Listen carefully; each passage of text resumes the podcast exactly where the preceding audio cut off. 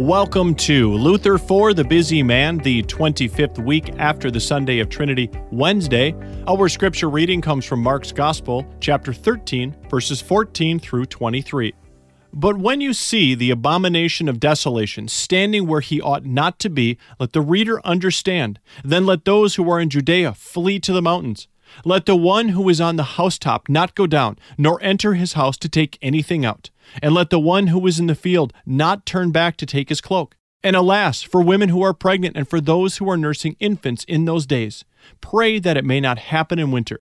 For in those days there will be such tribulation as has not been from the beginning of the creation that God created until now and never will be. And if the Lord had not cut short the days, no human being would be saved. But for the sake of the elect whom he chose, he shortened the days. And then if anyone says to you, Look, here is the Christ, or Look, there he is, do not believe it. For false Christs and false prophets will arise and perform signs and wonders to lead astray, if possible, the elect. But be on guard. I have told you all things beforehand.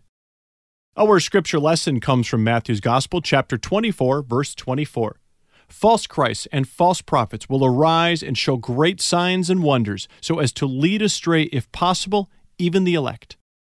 These are choice, earnest, but also terrible words that these preachers of works will push such teachings into the people with such outward glitter and emphasis that even the saints who stand fast in the faith will not be able to guard themselves against it, but will join in the error with the rest. This is indeed what happened. The dear fathers Augustine, Jerome, together with St. Bernard, Gregory, Francis, Dominic, and many others, although they were holy, nevertheless all fell at times into error, as I have often demonstrated elsewhere. Their error was the error of their time. Together with their contemporaries, they tied Christianity to certain external practices that they pushed matters so far that they adopted such practices outwardly in their lives.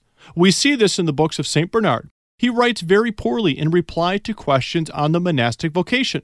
But when he writes freely out of his inner Christian spirit, he is a fine preacher whom it is a pleasure to hear. This is also the case with Augustine, Jerome, and Cyprian, the fine Christian martyrs.